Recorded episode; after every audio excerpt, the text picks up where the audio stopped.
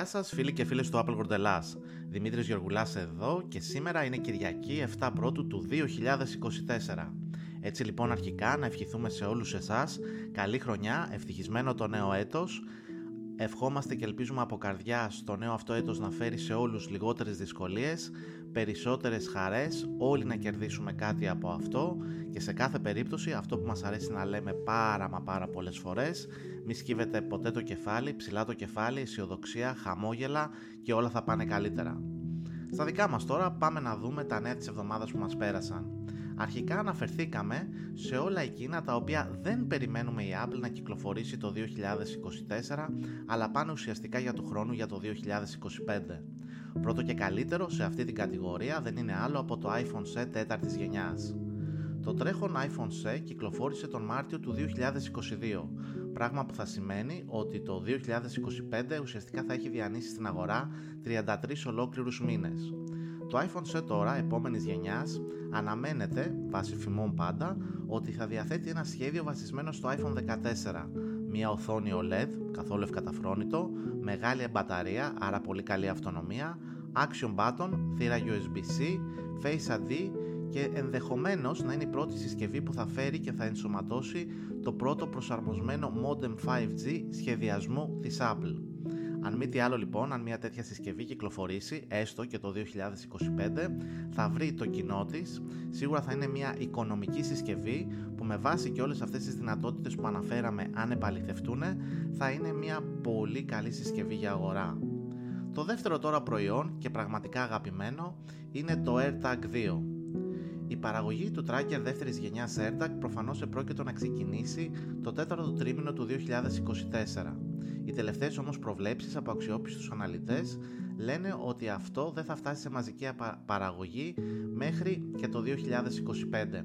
Άρα και τα AirTag δεύτερης γενιάς αναμένουμε ότι θα κυκλοφορήσουν κάποια στιγμή μέσα στο 2025. Οι tracker λοιπόν αυτή της Apple και στην Ελλάδα πλέον έχουν γίνει γνωστοί, ο κόσμος τους πιστεύει, τους εμπιστεύεται και έχουμε γράψει πάρα πολλές φορές και στο appleworldhellas.com τις χρήσεις τους οποίους μπορείτε να κάνετε. Προσωπικά εμείς χρησιμοποιούμε AirTag και για το πορτοφόλι μας και για το backpack μας και για το αυτοκίνητό μας και για το ποδήλατό μας. Το μόνο AirTag που δεν έχουμε βάλει ακόμα είναι στο παιδί και στο γατί μας. Λοιπόν, είναι μια πολύ ωραία συσκευή, πολύ χρήσιμη συσκευή και χρηστική. Αξίζει να επενδύσετε σε αυτή για να έχετε το κεφαλάκι σας ήσυχο από πολλές απόψεις. Και όχι, δεν χρησιμοποιούνται για να παρακολουθείτε το έτερον σας ήμιση, έτσι. Αποφεύγετε τέτοιες εξυπνάδες βλακίες.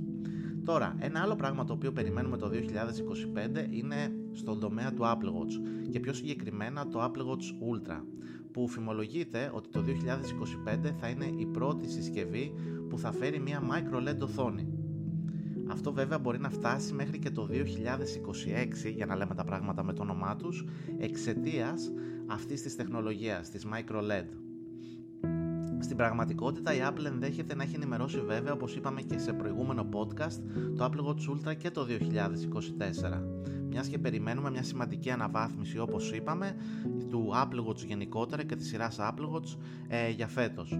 Σε κάθε περίπτωση ένα σχέδιο με μια microLED οθόνη για το Apple Watch Ultra επιβεβαιώνεται από πάρα πολλούς αναλυτές, με τον Ρος Γιάνγκ τον Ιανουάριο του 2023 να το αναφέρει, ο Μιν Τσι Κουό επίσης να αναφέρει κάτι αντίστοιχο και αυτή η προηγμένη τεχνολογία οθόνης θα προσφέρει στο Apple Watch Ultra μια βελτιωμένη φωτεινότητα, καλύτερη αναπαραγωγή χρωμάτων, δυναμικό εύρος, καλύτερες γωνίες θέασης και θα είναι πιο αποτελεσματικό στην ευκρίνειά του, κάνοντας τις εικόνες να φαίνονται περισσότερο σαν να είναι ζωγραφισμένες πάνω στο γυαλί οθόνης. Τέλος, μπορούμε να δούμε και κάτι καινούριο στο iMac Pro. Ένα iMac Pro με μια μεγαλύτερη mini LED οθόνη 32 ιντσών, ξέρετε αυτό που λέμε πάντα, αυτό το οποίο η Apple ουσιαστικά το είπε άμεσα ότι δεν θα κυκλοφορήσει ένα μεγαλύτερο iMac. Εικάζεται ότι ίσως η Apple αλλάξει τα σχέδιά της για το 2025 και κάνει αυτή την κίνηση και έτσι μας φέρει ένα μεγαλύτερο iMac με τη μορφή του iMac Pro με περισσότερες ίντσες οθόνης, κάτι το οποίο το θέλουν πάρα πολλοί καταναλωτές έτσι ώστε να έχουν έναν all-in-one υπολογιστή με την μορφή, την υπογραφή και την αξιοπιστία ενός iMac. Και τέλος, για τους πιο έτσι που περιμένουν πολλά πράγματα από την Apple, η Apple θα μπει ποτέ σε ένα foldable iPhone και ένα foldable iPad? Η αλήθεια είναι, και το έχουμε πει πάρα πολλές φορές και από εδώ, ότι η Apple είναι το γνωστό ότι εργάζεται σε μια τεχνολογία αναδιπλούμενος οθόνης εδώ και πάρα πολλά χρόνια. Υπάρχουν πάρα πολλές πατέντες με αυτή την τεχνολογία, τόσο στο χώρο του iPad όσο και στο χώρο του iPhone. Φήμες το Σεπτέμβριο πίσω του 2020 ανέφεραν ότι η Samsung παρήχε ήδη από τότε δείγματα αναδιπλούμενης οθόνης στην Apple για ένα μελλοντικό foldable iPhone, αλλά δεν υπήρχε καμία ένδειξη ότι η Apple σχεδίαζε να χρησιμοποιήσει τη τεχνολογία αυτή της Samsung μέχρι πρόσφατα. Λίγο αργότερα, το 2021, το Bloomberg ισχυρίστηκε ότι η Apple είχε ξεκινήσει μια πρώιμη δουλειά σε ένα iPhone με αναδιπλούμενη οθόνη, και εκείνη την περίοδο οι ομάδες της Apple είχαν δεσμευτεί ότι θα κυκλοφορούσαν κάποια στιγμή μια τέτοια συσκευή. Τώρα, ο Μιν Τσι Κουό, επίσης ένας πολύ αξιόπιστος αναλυτής, στον οποίο αναφερόμαστε πάρα πολύ συχνά, είπε αρχικά ότι η Apple θα παρουσιάσει ένα foldable iPhone φέτος, το 2024, αλλά πρόπερσι το 2022, είπε ότι δεν θα γίνει κάτι τέτοιο μέχρι το 2025 ή ακόμη πιο μετά.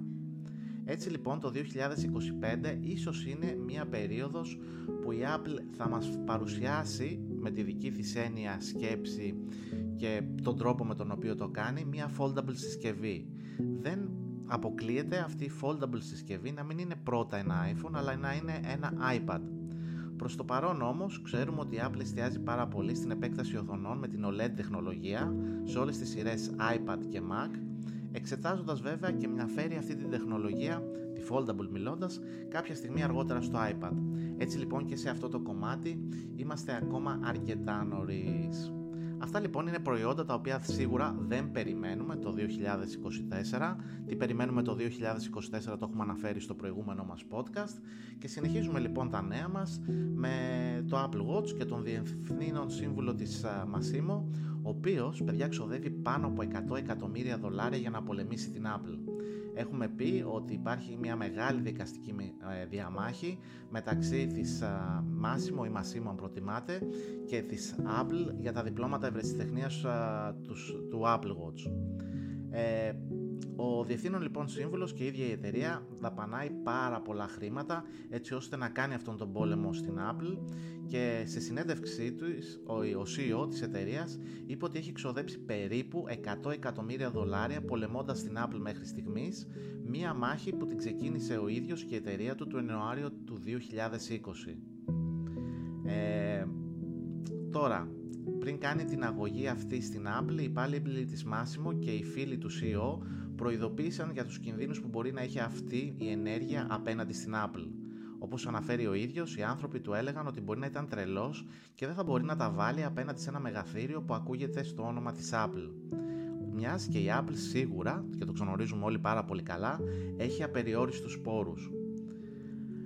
Τώρα, παρόλο που οι μάχες της Massimo, όπως προτιμάτε πείτε το, με την Apple είμαστε ακόμα πιθανώς στην αρχή, η εταιρεία έχει κερδίσει με επιτυχία παρόμοιες υποθέσεις στο παρελθόν, κάτι το οποίο ενισχύει τη θέση της και τη διάθεσή της να πολεμήσει και την Apple. Έχουμε λοιπόν πολλά να δούμε και να ακούσουμε σε αυτόν εδώ το χώρο, και σίγουρα με βάση και τον CEO της Massimo, η τελευταία δήλωση που έκανε ήταν ότι αν μπορώ να αλλάξω την πιο ισχυρή εταιρεία στον κόσμο, αναφερόμενο στην Apple, από το να συνεχίσει να συμπεριφέρεται άσχημα στον ανταγωνισμό, αυτό θα έχει το μεγαλύτερο αντίκτυπο στον κόσμο από οτιδήποτε άλλο κάνω. Βλέπουμε λοιπόν και μια έτσι ιδεολογική προσέγγιση αυτή της επίθεσης και της διαμάχης που έχει ξεκινήσει, και σίγουρα έχουμε ακόμη να δούμε και να διαβάσουμε πάρα πολλά επεισόδια γι' αυτό, γιατί η Apple, τουλάχιστον ως τώρα, δεν φαίνεται να θέλει σε καμιά περίπτωση να προβεί σε κάποιον συμβιβασμό με τη Massimo για τα διπλώματα ευρεσιτεχνίας του Apple Watch, με ό,τι αυτό συνεπάγεται. Εδώ είμαστε και θα το δούμε.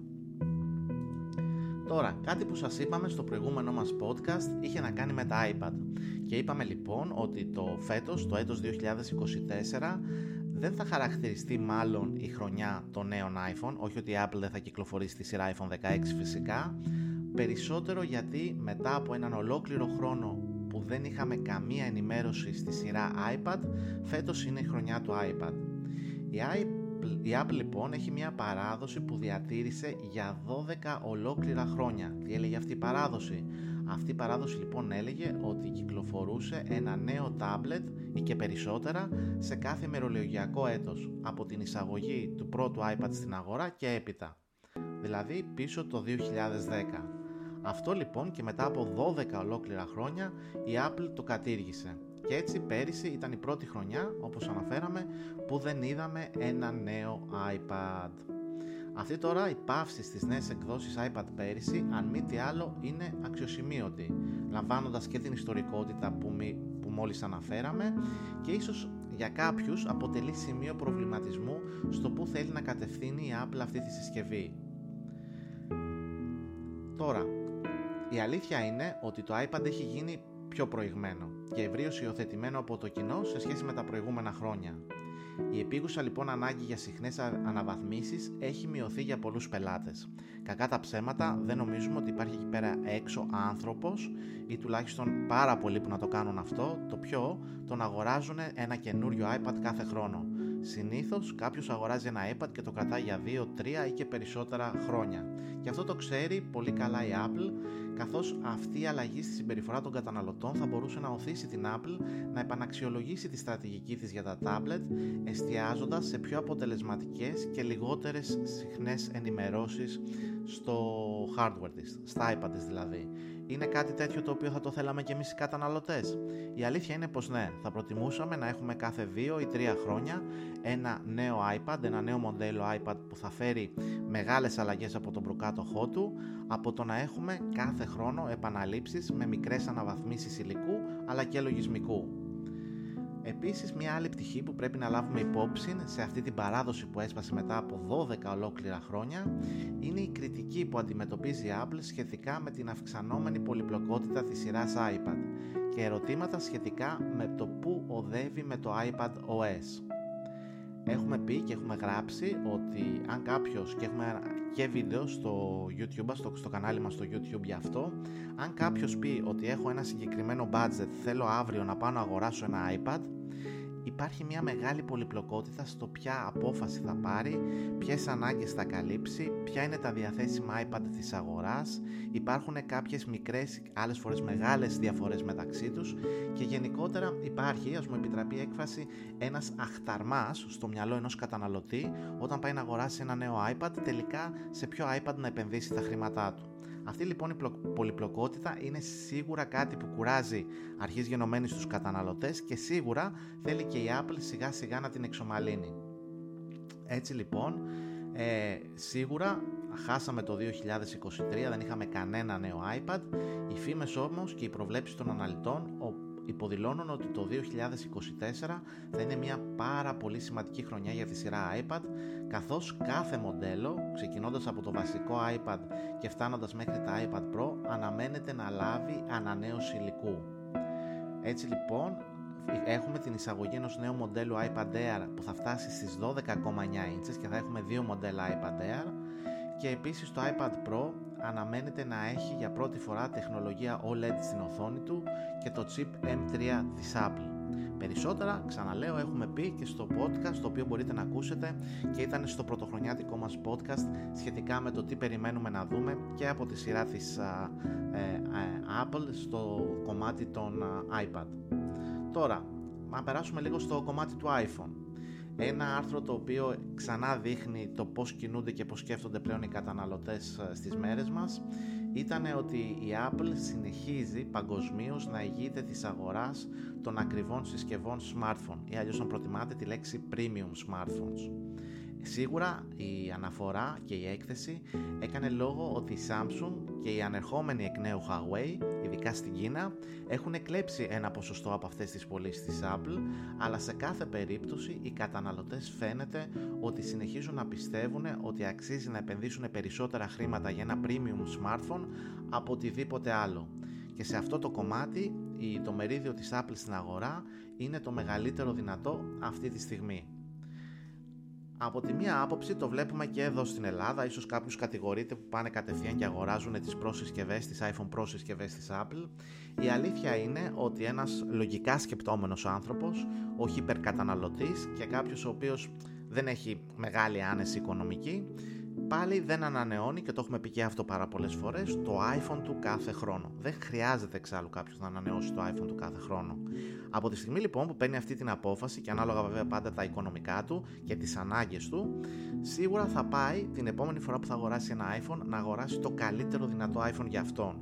Και φυσικά η Apple, έτσι όπως έχει διαχωρίσει τη σειρά των iPhone της, κατά πάσα πιθανότητα, και αν το αντέχει η τσέπη του, θα πάει σε μια συσκευή iPhone Pro ή Pro Max.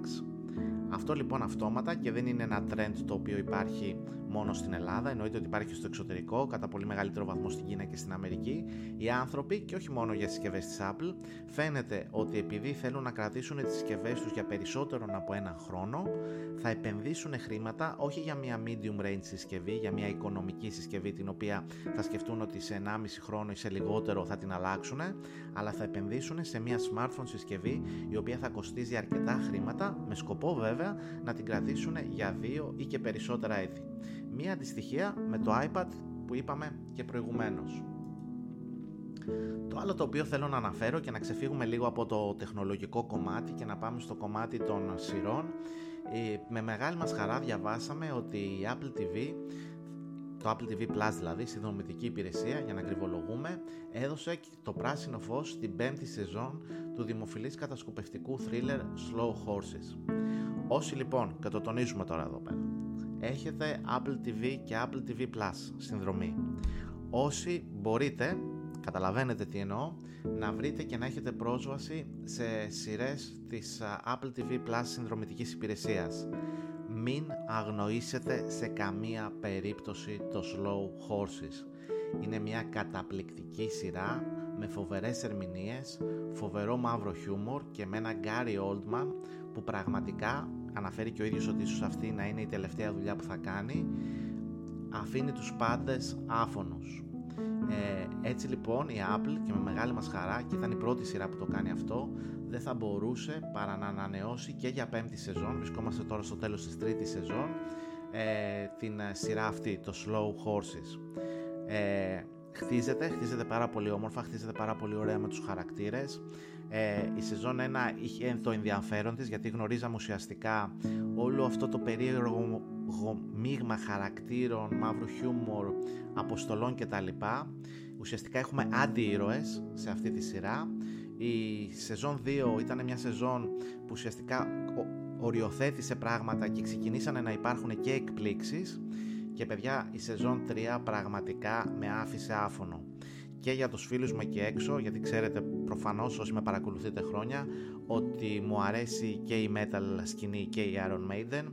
Το σκηνικό όπου θα το δείτε στη σεζόν 3, όπου μέσα σε ένα αυτοκίνητο παίζεται το Alexander the Great από τους Iron Maiden, ήταν απλά το κερασάκι στην τούρτα για το Slow Horses. Φυσικά δεν σας λέω να δείτε τη σειρά Slow Horses για αυτό το λόγο, έτσι. Απλά αυτό ήταν ακόμα μια έκπληξη, πολύ μια ευχάριστη έκπληξη που μου έκανε.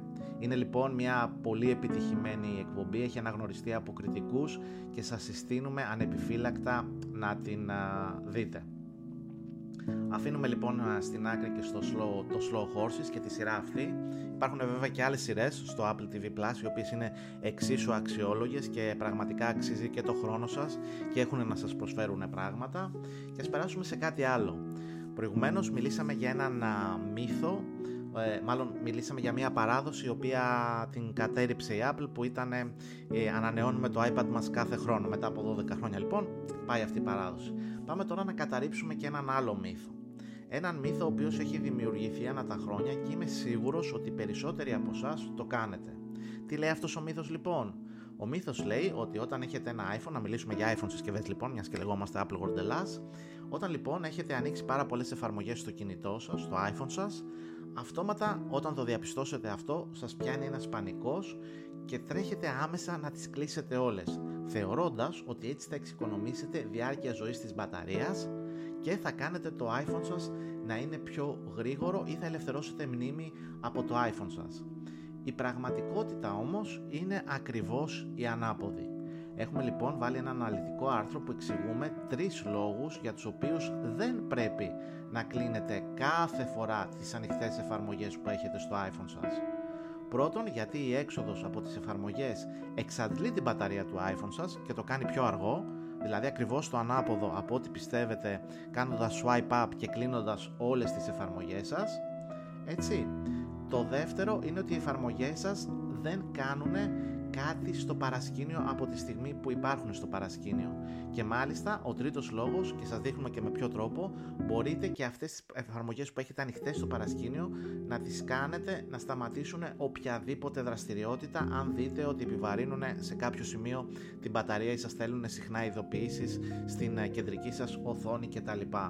Σε κάθε περίπτωση λοιπόν, και με το 2024 σταματήστε λοιπόν, γιατί έχω και πάρα πολλούς φίλους που το κάνουν και τους πιάνει αυτό που είπα στην αρχή, ένας πανικός, να κλείνετε όλες τις εφαρμογές που έχετε ανοιχτές στα iPhone σας. Έτσι, είναι λοιπόν ένας μύθος, πρέπει να τον καταργήσετε. Είναι ένας αντίστοιχος μύθος με κάποιους που πιστεύανε ότι πρέπει να κουμπώνουμε το iPhone μας στη φόρτιση και να κάνουμε μία ολοκληρωμένη φόρτιση κάθε φορά στη συσκευή για το καλό της υγείας της μπαταρίας. Έτσι, αυτός ήταν ένας άλλος μύθος. Επιτροχάδιν εδώ, μια και αναφέρθηκα και ξέρω ότι θα με ρωτήσετε, να πούμε ότι το iPhone σας και οι μπαταρίες, η τεχνολογία των μπαταριών που περικλείονται μέσα στα iPhone, σημαίνει ότι το φορτίζετε όσο περισσότερο συχνά μπορείτε, μεταξύ 20 και 80%. Τόσο απλά. Δεν θέλετε να υπερβαίνει το iPhone σας στη φόρτιση μπαταρίας άνω των 80% της χωρητικότητάς του. Δεν θέλετε να κουμπώνετε το iPhone σας και να μένει φορτισμένο μόνιμα στο καλώδιό του, και δεν θέλετε το iPhone σας να πέφτει πολύ συχνά κάτω από το 20% της χωρητικότητας της μπαταρίας του. Συχνές λοιπόν φορτίσεις μεταξύ 20 και 80% και κάνετε ό,τι καλύτερο δυνατό υπάρχει για την υγεία της μπαταρίας της iPhone συσκευής σας. Ένα λοιπόν αυτό, και ένα δεύτερο, σταματήστε να σας πιάνει πανικός όταν έχετε πολλές ανοιχτές εφαρμογές στο παρασκήνιο στο iPhone σας. Τώρα, η Apple φυσικά συνεχίζει και μας φέρνει και καινούργια λογισμικά. Βρισκόμαστε αυτή την περίοδο της iOS 17.3 beta και στην iPadOS 17.3 επίσης beta, και μάλιστα η Apple πρόσφατα κυκλοφόρησε την beta 2. Τι έχει πει λοιπόν ο Δημήτρης, τόσο καιρό φωνάζει όλα αυτά τα χρόνια, ότι ok, έχετε την κάψα και την όρεξη και την ανάγκη να δείτε τι νέο θα κυκλοφορήσει η Apple στην επόμενη ενημέρωση του λογισμικού της, και εγώ μαζί σας είμαι, και εγώ και λόγω του AppleWorldHellas πρέπει να το κάνω. Από εκεί και έπειτα, αν έχετε μια κύρια iPhone συσκευή ή αντίστοιχα ένα βασικό MacBook, Mac Mini κτλ, το οποίο το χρησιμοποιείτε για την καθημερινότητά σας και τη δουλειά σας, αποφύγετε να κάνετε εγκατάσταση beta εκδόσεων. Γιατί αυτές οι beta κρύβουν πάρα πολλά προβλήματα. Έτσι λοιπόν, στις 4 Ιανουαρίου η Apple το επιβεβαίωσε αυτό, βέβαια το τονίζει έτσι, με την beta 2 του iOS 17.3 που οδηγούσε σε ένα πρόβλημα στο ίδιο το λογισμικό, με το που πήγατε λοιπόν να την κάνετε εγκατάσταση, και όσοι βιαστήκανε μάλιστα για να το κάνουν, ουσιαστικά καταλήγανε σε μια συσκευή που είχε κολλήσει στο βρόχο εκκίνησης και εμφανιζόταν μια κυκλική έτσι, το κυκλάκι αυτό ότι πάει να φορτώσει κάτι αλλά δεν γίνεται τίποτα. Φυσικά η Apple άμεσα, επειδή υπήρξαν πάρα πολλές αναφορές για αυτό το πρόβλημα σε αυτήν την beta, την κατέβασε όσο πιο γρήγορα μπορούσε μέχρι να διορθώσει αυτό το πρόβλημα. Τι μας δείχνει λοιπόν αυτή η ιστορία? Αυτό που μόλις προείπα. Θέλετε να χαρείτε τις beta? Πολύ ευχαρίστως. Θέλετε να δείτε τα νέα χαρακτηριστικά, θέλετε να πουλήσετε και μούρι στους φίλους σας, θέλετε να... οτιδήποτε θέλετε να κάνετε για να βάλετε τις beta. Κάντε το σε μια δεύτερη συσκευή. Κάντε το σε μια συσκευή που δεν θα έχετε στην καθημερινότητά σας. Δεν σας φταίει μετά καμία Apple και κανένας αν βάζοντας μια beta το κινητό σας υπερθερμαίνεται, αργεί να ανοίξει, και φυσικά υπάρχουν και καταστροφικά σενάρια σαν αυτά που είδαμε στην beta 2, που ξαφνικά το κινητό σας θα γίνει bricked, θα κολλήσει και μπορεί να οδηγηθείτε να κάνετε και επαναφορά εργοστασιακών ρυθμίσεων για να σώσετε την όλη αυτή κατάσταση, που αν δεν έχετε κάνει και backup σημαίνει ότι θα χάσετε και όλα σας στα αρχεία. Αυτό, όπως ξαναλέω, ισχύει και για το iPad και για το macOS. Κάντε τις beta αναβαθμίσεις και πειραματιστείτε σε συσκευές που δεν είναι οι κύριες συσκευές σας. Τώρα, στον τομέα των φημών και συνεχίζοντας, σίγουρα οδηγούμαστε να πούμε ότι τα iPhone 16 Pro και iPhone 16 Pro Max θα είναι κάποιες stable αναβαθμίσεις της Apple, και μαντέψτε, η Apple και φέτος θα εστιάσει πάρα πολύ στο να αναβαθμίσει τις κάμερες των ναυαρχίδων της. Έτσι λοιπόν υπάρχει πολύ έντονη φημολογία και μάλλον πρακτικά επιβεβαιώνεται ότι το iPhone 16 Pro θα έχει μια ultra wide κάμερα στα 48 MP και είπαμε ότι αναμένουμε ότι το iPhone 17 Pro θα είναι η πρώτη συσκευή της Apple που όλη της συφαγή στο πίσω μέρος της συσκευής θα είναι όλοι 48 MP. Έτσι. Αυτό λοιπόν εικάζεται τώρα ότι τα iPhone 16 Pro θα έχουν έναν ultra-wide αισθητήρα 48 MP, κάτι το οποίο σημαίνει ότι μόνο ο telephoto φακός αυτών των συσκευών θα έρχεται πλέον με ανάλυση 12 MP. Ποιος το λέει αυτό? Ένας από τους πιο αξιόπιστους αναλυτές της Apple, ο Μιν Τσι Κουό. Πώς το ξέρει αυτό? Δεν κοιτάει κάποια μαγική σφαίρα, όπως έχουμε πει πάρα πολλές φορές. Αυτοί οι άνθρωποι έχουν πάρα πολλές επαφές στην παραγωγική αλυσίδα της Apple, βλέπουν τις παραγγελίες που κάνει η Apple, βλέπουν πότε κάνει μαζικές παραγγελίες για εξαρτήματα και έτσι, έχοντας και το χρονοδιάγραμμα μιας κυκλοφορίας μιας νέας συσκευής της Apple, μπορούν και κυκλοφορούν αυτές τις πληροφορίες. Μια άλλη πληροφορία, η οποία και αυτή έχει πάρει πολύ μεγάλη ορμή, είναι ότι η Apple θα ασχοληθεί πάρα πολύ σοβαρά με την τεχνητή νοημοσύνη. Έχει μείνει πάρα πολύ πίσω, η Siri έχει μείνει πάρα πολύ πίσω. Μη με ρωτάτε και με ξαναρωτάτε το μεταξύ αν και πότε η Siri θα μιλήσει ελληνικά. Πραγματικά ζω για τη μέρα και τη στιγμή που κάποιος θα μιλάει στο iPhone του και θα μιλάει στη Siri στα ελληνικά και ο Θεός και η ψυχή του τι θα καταλαβαίνει η Siri. Είμαστε μακριά όμως από αυτό. Σε αυτό που είμαστε όμως πιο κοντά είναι ότι η Apple θέλει να μπει στο χώρο της τεχνητής νοημοσύνης, είναι ήδη στο χώρο της τεχνητής νοημοσύνης, αλλά στην τεχνητή νοημοσύνη με τη μορφή των ψηφιακών βοηθών. Έτσι λοιπόν και για τον WWDC φημολογείται πολύ έντονα ότι θα έχουμε μια νέα έκδοση της Siri με γενετική τεχνητή νοημοσύνη, κάτι το οποίο θα δώσει νέες δυνατότητες συνομιλίας και αυξημένη εξατομίκευση στο χρήστη. Μάλιστα, οι νέες λειτουργίες πιστεύετε ότι θα είναι διαθέσιμες σε όλες τις συσκευές, έτσι, υποδηλώνοντας ότι η νέα έκδοση της Siri θα διατηρεί τις πληροφορίες συνομιλίας από τη μία συσκευή στην άλλη. Ένα chatbot λοιπόν, κάτι το οποίο η Apple, ξαναλέω, έχει μείνει πάρα πολύ πίσω, δείχνει ότι και συνεχίζει να εργάζεται πάνω σε αυτό το κομμάτι με τους δικούς τους ρυθμούς, όντας Apple που δεν θέλει να μπει κάπου πρώτη στην αγορά κτλ. Υπάρχει λοιπόν πολύ έντονη φημολογία ότι το καλοκαίρι και στο WWDC και γενικότερα το iOS 18 θα έχει να κάνει σε αρκετά σημεία με γενετική τεχνητή νοημοσύνη. Είναι κάτι που πραγματικά και το θέλουμε να το δούμε και ευελπιστούμε ότι η υλοποίηση που θα μας φέρει η Apple θα είναι ως ενός επίπεδο πολύ καλή. Και κλείνουμε λοιπόν με ένα πολύ ωραίο άρθρο το οποίο ήρθε από την MacRumors και σας το αναδημοσιεύσαμε, που ουσιαστικά περικλεί το τι να περιμένουμε φέτος από τα iPhone 16 Pro και τα 16 Pro Max. Σε αυτό λοιπόν το άρθρο θα βρείτε όλες τις πληροφορίες που αναφέραμε και στο προηγούμενο podcast μας. Σίγουρα λοιπόν νέα capacitive κουμπιά είναι τα χαρακτηριστικά που περιμένουμε, αναβαθμίσεις στην κάμερα. Για τα iPhone 16 μοντέλα τα τυπικά, ίσως μια αλλαγή στην διάταξη της κάμερας. Και φυσικά το highlight, μάλλον ένα από τα highlight των iPhone 16 Pro και iPhone 16 Pro Max, πέρα από την επεξεργαστική ισχύ με το νέο επεξεργαστή που θα έχουν, είναι ότι κατά πάσα πιθανότητα θα είναι λίγο ψηλότερα. Θα έχουμε δηλαδή μια αύξηση της οθόνης τους.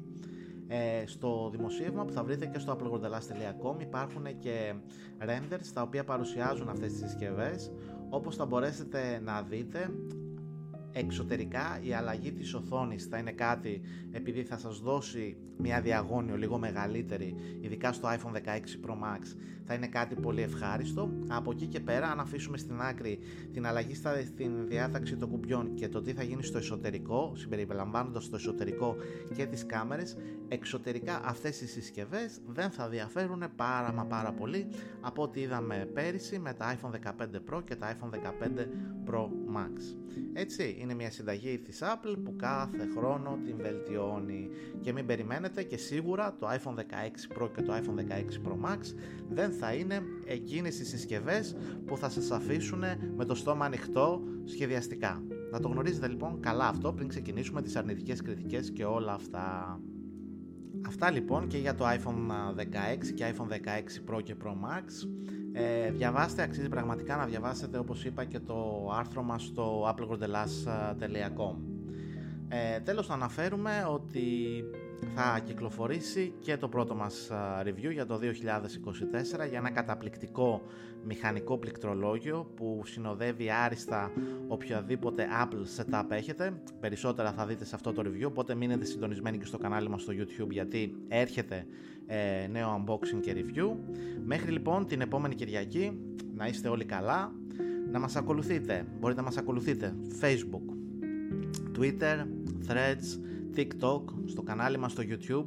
Κάντε subscribe σε αυτά, like και κοινοποιήσεις όπου μπορείτε. Πραγματικά το έχω κουραστεί να το λέω, το γνωρίζετε κι εσείς ίσως καλύτερα από όλους, ότι αυτές σας οι ενέργειες, δηλαδή ένα απλό like, ένα subscribe, μια κοινοποίηση, κάτι του οποίου θα το βρήκατε ενδιαφέρον, μας δίνει δύναμη για τη συνέχεια. Μέχρι λοιπόν την επόμενη φορά, να είστε όλοι καλά. Περισσότεροι έχουμε μπει ήδη σε ρυθμούς 2024, έχουμε ξεκινήσει να δουλεύουμε. Τη Δευτέρα 8 του μηνός ανοίγουν και τα σχολεία. Βοήθειά μας, σε εμάς τους γονείς. Καταλαβαίνετε όσοι είστε γονείς γιατί το λέω αυτό. Και θα τα πούμε πάρα μα πάρα πολύ σύντομα. Να είστε όλοι καλά και τα λέμε.